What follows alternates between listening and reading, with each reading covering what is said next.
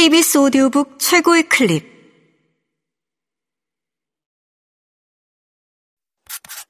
KBS 오디오북.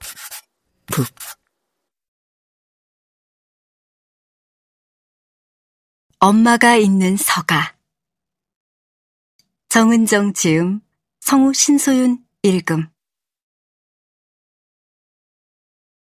로쉴드의 바이올린. 한의원에서 침이란 것을 처음 맞는다. 가본 적이 있긴 하다. 아이가 발목을 삐었을 때 아이의 친구 어머니가 간호사로 있다는 곳이었다. 아이도 아니고 어머니도 아니고 애아빠도 아니고 내가 침을 맞았다. 뜸부항을 떴다. 도담탕이라는 이름의 한약도 지어 먹었다. 내가 괜히 신박한 정리라는 프로그램에 끌렸던 게 아니었다. 이래저래 배출되어야 할 많은 것들이 덕지덕지 몸에 쌓여 있다고 한다. 설사를 계속하고 콧물 기침에 몸살 기운이 가시질 않고 밤이면 어디서 두들겨 맞기라도 한 것처럼 온몸이 아파서 잠을 제대로 자지 못했다. 건강검진을 해보니 수치가 뭐 하나 좋은 게 없었다. 깜짝 놀라 1년 동안 약 먹고 음식도 잘 골라 먹고 운동하고 노력을 이만저만 한 게 아닌데 끝끝내 50견이 와서 왼팔을 통 쓰지 못하게 되었지 뭔가. 전엔 잘 아프지 않아 병원이란 곳에 다녀보질 않아서 뭘 어떻게 해야 하는 건지 도무지 알 수 없었다.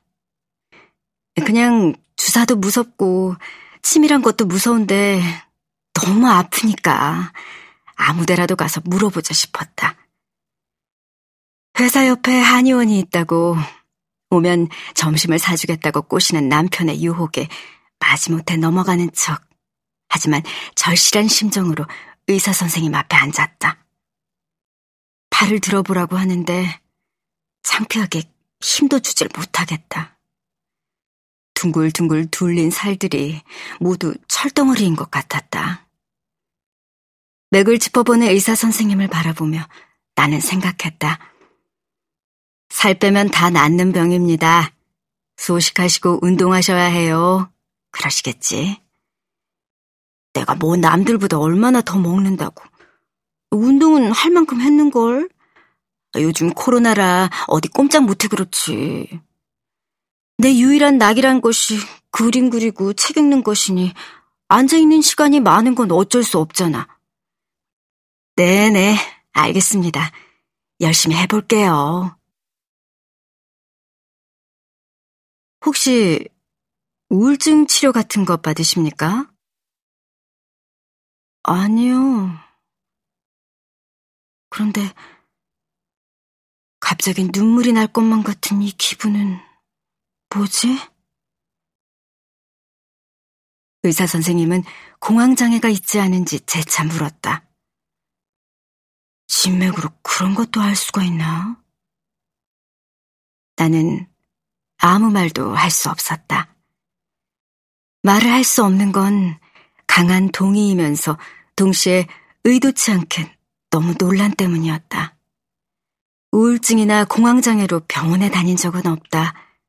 그저 오랫동안 우울감에 시달린 건 맞다. 그것이 무시해도 되는 수준인지 병적인 건지 알 수는 없지만.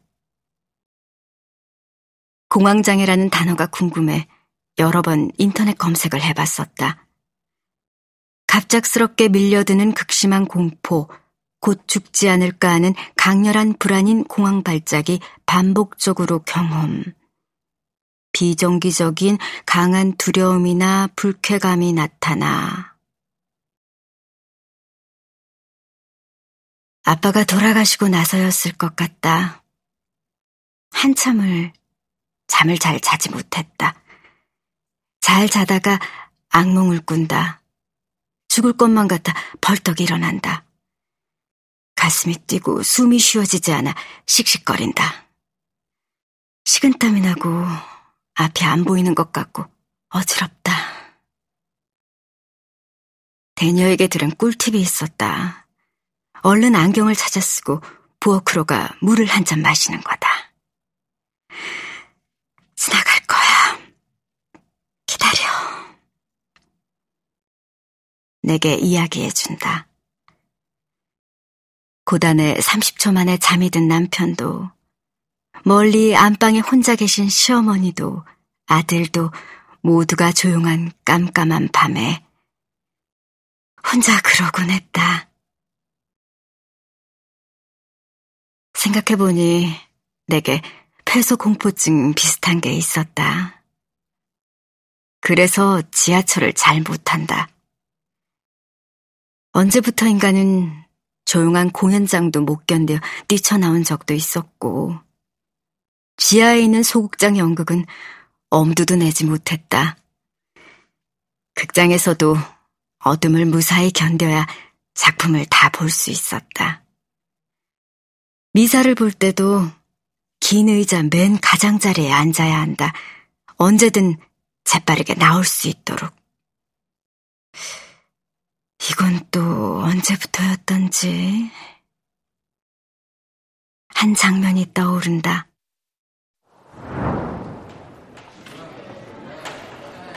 바람이 꽤 서늘한 어느 봄날, 나는 넓은 학생식당에 앉아있다. 곧 강의가 시작되기 때문에 배는 고프지만 밥은 안 먹고 데운 두유 하나를 사 마신다. 가끔 녹차도 마셨지만 아무래도 녹차는 더 자극되는 것 같았다. 나는 내가 다니던 학교가 아닌 곳에서 박사과정을 보내고 있었다. 그곳의 수업 내용이나 학생들의 기세가 내가 감당하기에는 버겁다고 생각했다. 이제 막 아이를 낳은 엄마였고 시댁에서 살고 있었다. 어느 날 강의 시간, 갑자기 숨이 막혀왔다. 식은땀이 났다. 그래서 중간에 밖으로 나왔던 적이 몇 번 되었다. 사람들이 알아챘는지는 모르겠다. 구석 창문을 조금이라도 빼꼼히 열어놓아야 3시간에 걸친 강의를 끝까지 들을 수 있었다. 초등학교 6학년 때부터 스트레스를 받는다 싶으면 꾸게 되는 악몽이 있다. 꿈속에 나는 아무 장식이 없는 단단한 나무관에 갇혀있다. 살아서. 사람들은 내가 죽은 줄 알고 나를 관에 넣어 땅에 묻었다. 나는 살아있다고 손이 부서져라 관뚜껑을 두드려보지만 나는 이미 깊이 묻혀있다. 나는 그 꿈의 시작을 기억하고 있다. 부엌 옆 조그만 방을 혼자 쓰고 있었다. 동생은 할머니와 함께 자고 있다. 아침이면 엄마가 조심조심 아침을 지는 소리에 잠이 깨곤 했다. 어슴푸레한 새벽이었던 것 같다. 엄마가 쌀을 씻으신다. 그리고 작게 흐느껴 오는 소리가 들려온다. 가슴이 먹먹해지는 슬픈 소리였다. 전날 저녁 외증조 할머니가 돌아가셨다는 소식을 들었다. 태어나서 처음으로 죽음이라는 것이 있다는 걸 알았고 그것은 엄마를 너무 슬프게 하는 일이라는 걸 알게 되었다. 그 이후 나는 밤마다 내 귓가에서 울리는 그날의 수많은 목소리를 안심시키며 잠이 들었다.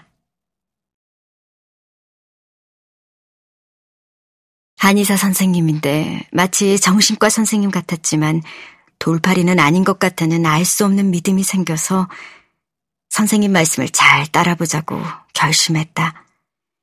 약 잘 먹고 침 잘 맞으면 기분도 좋아지고 살도 빠지고 팔도 나을 거라고 했다. 워낙 멍 때리는 건 잘하니 치료 시간이 오래여도 괜찮았는데 아픈 팔 때문에 제대로 누워있지도 엎드려있지도 못했다. 그걸 좀 잊어보려고 핸드폰에 저장해놓은 오디오북 하나를 틀었다. 로쉴드의 바이올린. 배우 정동환이 읽어준다. 이름이 로실드라 유명한 와인과 연관된 것인가 했는데 러시아 안톤 체호프의 단편 소설이다. 죽는 것이 애타지는 않았지만 집에 와서 바이올린을 보니 심장이 죄어오며 안타까운 마음이 솟구쳤다. 이 세상의 모든 것은 사라져왔고 사라질 테니까. 야코프는 오두막에서 나와 바이올린을 가슴에 끌어안은 채 문턱에 걸터앉았다. 그리고 손에만을 남기고 사라져버린 인생을 생각하며 연주를 시작했다. 그러자 너무도 구슬프고 감동적인 선율이 흘러나와 자기도 모르게 눈물이 양볼을 타고 흘러내렸다. 그가 더 깊이 생각에 잠길수록 바이올린은 더 서글프게 노래했다. 아픈 팔을 버티고 초승달 모양의 베개에 얼굴을 묻고 엎드려 있는데 문득 눈물이 흘렀다. 슬픈 바이올린 소리에서 그 어린 시절 엄마의 흐느낌을 들었을까? 아니다. 그냥 팔이 너무 아파서.